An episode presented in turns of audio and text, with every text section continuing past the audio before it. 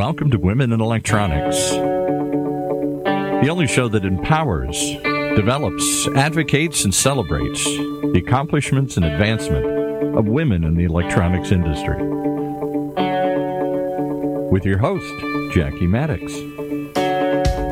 Well, hello. Here we are again today for our Leader in Highlight radio program.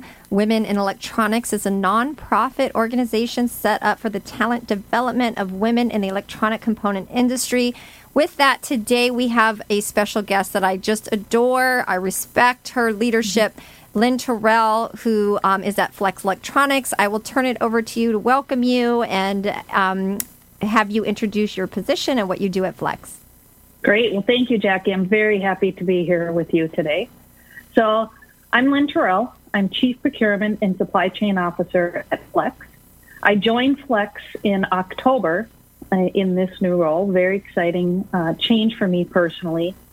And in this role, I'm responsible for our direct and indirect materials procurement, transportation and logistics, business operations, materials management, and strategic supply chain management the Flex Global Organization. Wow, you have a big position there, Lynn. I have so many questions to ask you about what led to this position at Flex. I know that you had, um, you know, you were president at Avnet United and uh, Velocity over uh, the last, I don't know how many years it was, Lynn, but you had a pretty big position over at Avnet as well. So tell us about that. What even led you? What, let's just backtrack. What, how did you start in the industry? What led you to that Avnet position? And then from there, what led you here? I know it's a big question, but it's so interesting because it's such an amazing journey. It has been uh, a very exciting journey for me. So I actually started in the industry in Wyle Electronics in Minneapolis, Minnesota, as an inside salesperson. I had done some temp work right out of college uh, with some companies in that industry, and I thought this is very interesting. So I uh, applied for a role at Wyle, and I worked there for about two years. And during that time, I went from an inside sales role to uh, field sales responsibility, and had some additional, you know, responsibilities with uh, total cost of ownership st- strategies and initiatives. And then after two years uh, with Wyle, my husband had an opportunity to play hockey actually in hmm. Germany. Hmm. And it was just at that time that Wyle was acquired by Veba Electronics, and there was a, a company owned by Veba called EBV Electronics. And so we decided, my husband and I decided, well, what a great opportunity to move to Germany, and I could maybe see if I could get a job at EBV. So I asked for an introduction, and when I when we arrived in Germany, which was also kind of funny because uh, we made the decision to move to Germany, and we left about three weeks later. And neither one of us had been there or spoke the language, but we just decided what a unique opportunity.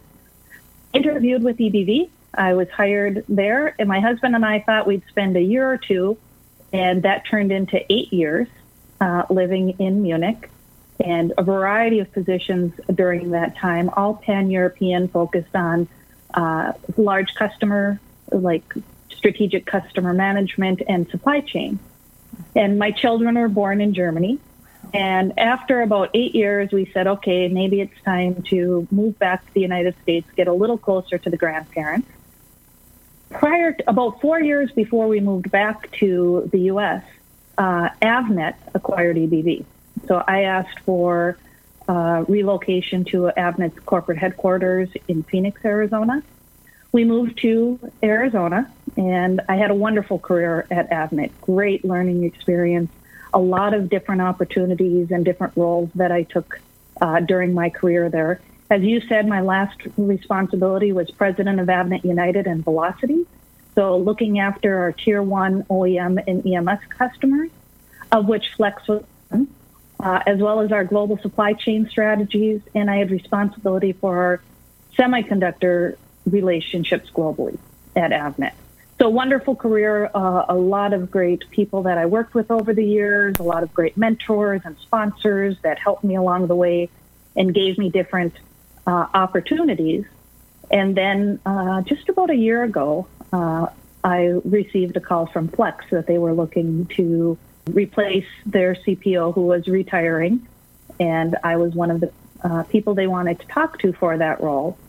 I wasn't at the time actually thinking about leaving Avnet. My daughter was just starting her senior year of high school. Mm-hmm. Um, but when the opportunity came, I thought, what a, a, a great opportunity for me, a nice next step in my career, working for one of the most complex global supply chain companies in the world.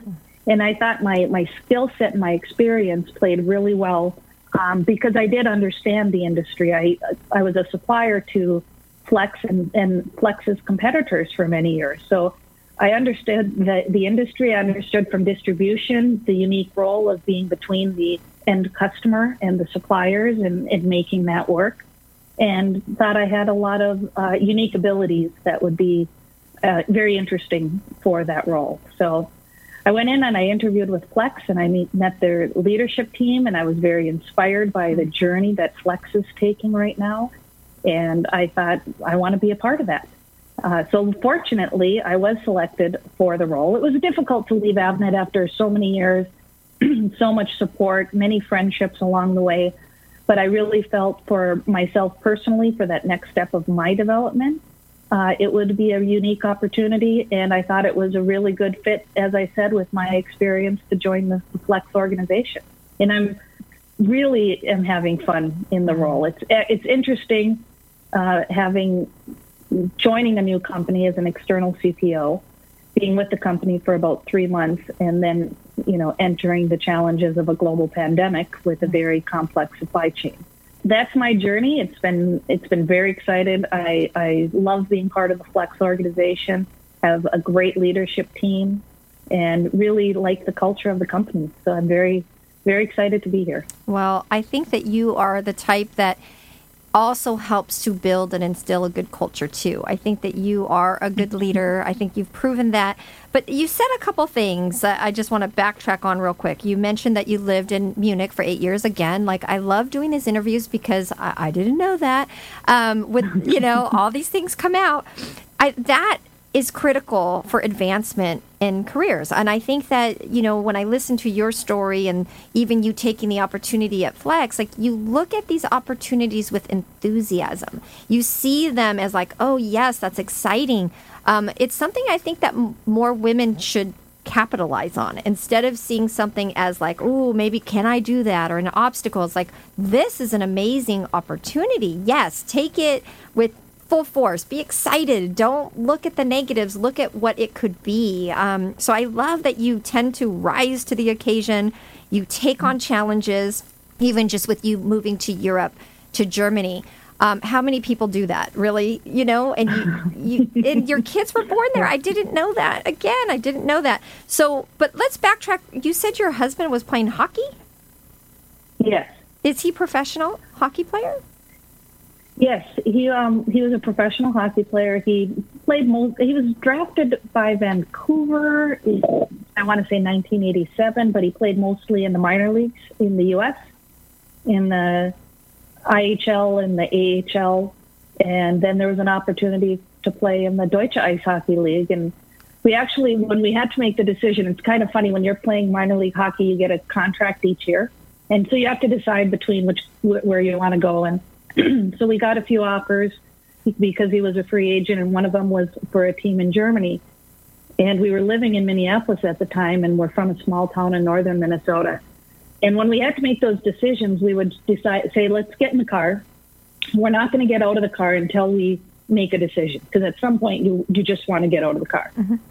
And for that one, it, it, I think it came through on a Friday that opportunity. So we said, okay, let's get in the car let's drive to Hibbing because we may have to tell our parents we're moving to Germany in a few weeks. Uh, it might be easier to do that in person.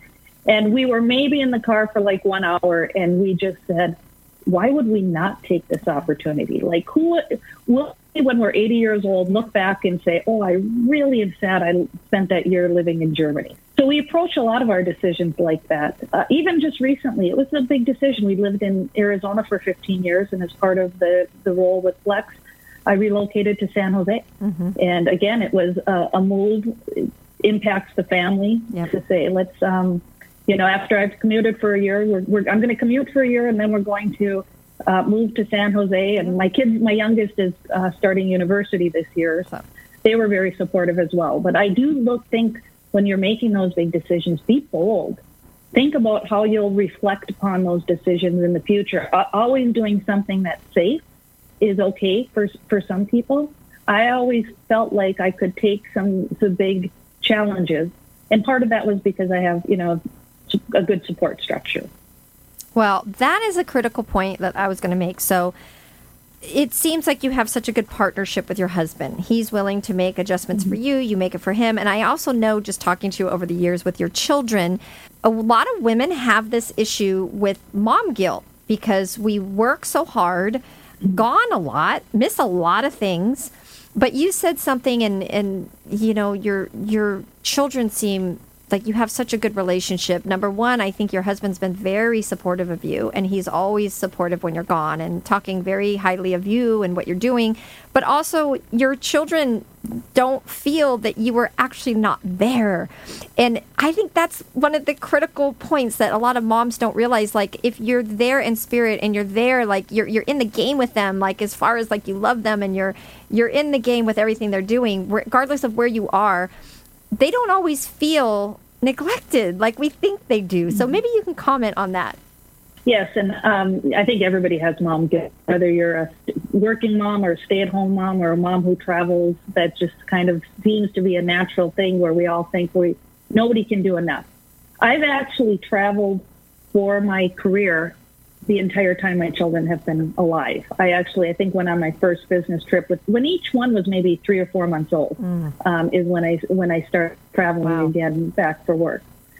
I always made sure they were okay with the decisions we were making as a family, and I brought them into the decisions. We actually spend time in Minnesota every summer. We have a, a cabin here. I'm in my cabin right now. Every summer, we would go out the, on our boat in the middle of the lake, and we'd get pizza and we'd talk and we'd say, "Is this working for you guys?" With mom traveling as much as I'm traveling, or I'm thinking about taking a new position, mm-hmm. and so we would spend time regularly talking to make sure that it was working for them and they, they felt secure in the decisions we were making.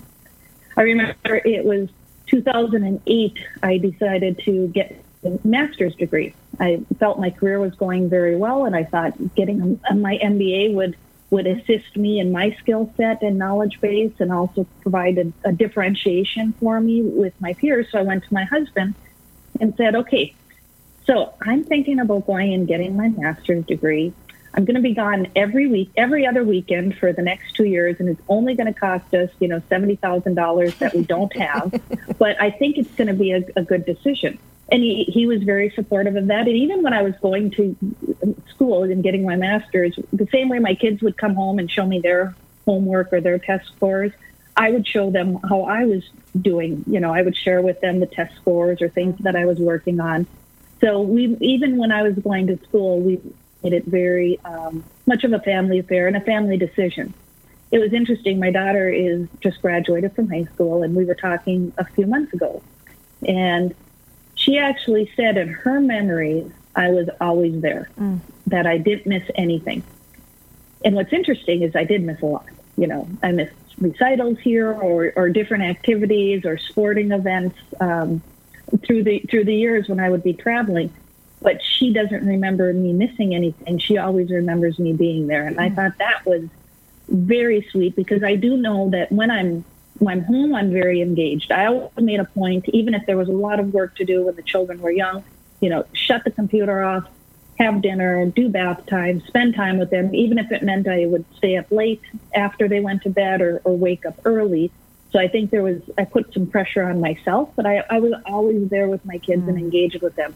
And when my daughter told me she, in her memories, I was always there, I thought that was just a wonderful message that I wanted to share. Oh, I love that. And I think it takes the burden off so many women because it is really hard to be a woman, have a family, be gone a lot. That, that burden, the guilt is sometimes overwhelming. And I think it's what prevents women from going to the next phases. But I love your idea of the family plan, always checking in. You can do it. You just have to be very conscious along the way of how you're you're doing this. But another thing before we wrap up, we just have a few more minutes. And gosh, I you know again, I probably have to schedule another part. I'd love to talk to you about more things. But you had mentioned something the last time we talked about self advocacy versus arrogance. And this is an area I think a lot of women need to hear because we're not typically as good about promoting ourselves because we feel like we want to be humble, right? So, can you comment mm-hmm. on that? Because I think this has helped you in your career,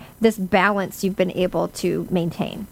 Yes, and I think it's incredibly important for women to, to advocate for themselves, to make sure that people are aware of the accomplishments of, of what you're doing, what your career aspirations are, and and having a direct dialogue to make sure that people are, you know, your whether it's your manager or other people in the organization are really understanding what you're accomplishing and, and where you want to go. And it is very difficult because sometimes, you know, I can, in, in the past, I've had times where I've truly felt I was just being very, very factual and taking advantage of an opportunity to highlight things I'd been working on with senior executives.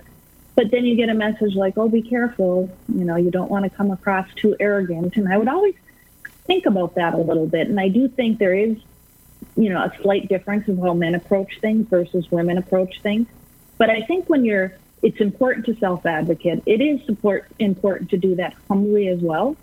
And I think, you know, experience is, is, is very important, especially in this industry. The experience I have, the relationships I've built over years, whether it be with advocates internally with my company, with customers or suppliers, you build those over time and, and you leverage that experience of senior executives around you. I feel I learn every day hmm. when uh, because I'm observing and I'm I'm looking at how people are handling situations and wondering how I can do better or or learn aspects of what they're doing. So I do think women really do need to take charge of their career. I always I've always had a plan. Um, I've always had ambitions and I've, I've articulated them with my management team I said where I want to go and had very clear com- communications about what areas then I would need to strengthen and what areas where I'm strong, where I need to continue to leverage. And having that open dialogue and being um, uh, receptive to that, in, you know, constructive criticism of areas you need to grow, I think that is, is very important. But kind of having that plan of where you want to go in your career and what you want to achieve and then making sure you are self advocating along the way is incredibly important for a, a, successful career. Yes, and I also think you made an excellent point about being able to hear the feedback. So when you have your uh, support system, um, as you had mentioned, are you hearing the constructive criticism or feedback or whatever it might be. I think that can be challenging for women too because we tend to be perfectionists and we don't want to make a mistake, but it's always good to keep adjusting um, along the way. But also, you know, as we're wrapping up, I just wanted to ask you. So you were one of the original when we first were starting women in electronics. I mean, literally, we were like we had nothing. We had we didn't even have a website or anything. And I remember you were a supporter. And I just wanted to end by asking you. You know, what benefit do you think women in electronics has in this industry, and just women's groups as as a whole? Like, how valuable do you see that moving forward as we progress in the industry? Well, I think the opportunity to network with other women in the industry is incredibly important. Early in my career, my network was the mothers of my kids' children, as opposed to other, uh, you know, professionals in the organization. And it was as I really got to more senior levels of the company where I was able to network in industry events, and that that changes things. That that's where you're really in a position to, to develop and strengthen further relationships, whether it's customers, suppliers, competitors, learning more. I wish I would have had that opportunity earlier in my career um, to to branch out, to ask questions, to get advice, to to find people who really want to help succeed and are willing to give you that that feedback that you need and support that you need along the way. And I think that the networking opportunity across industry for women in electronics is one of the most valuable aspects of it. It's like I said, it's certainly something I had wish I would have had mm-hmm. earlier in my career. Well, thank you for being here. Uh, wish we could talk to you longer. We have our Women in Electronics mentorship program. That's an industry wide program that I wish I would have had as well. And so I'll be nudging you, Lynn, to get involved with be a mentor. Because we need uh, to be inspired by women like you. And I feel like when I, you probably can attest to the same when you were attending all those maybe executive conferences or you were at the beginning stages of your career, you really didn't have a whole lot of other women to look up to. So mm-hmm. it's no. it's really nice to see the role models now and, and to be able to connect. So thank you so much. Appreciate, respect everything you're doing in the industry and have a very blessed day, Lynn. Thank you, Jackie. Bye. Bye. Bye You've been listening to another episode of Women in Electronics right here in Orange County's only community radio station, octalkradio.net.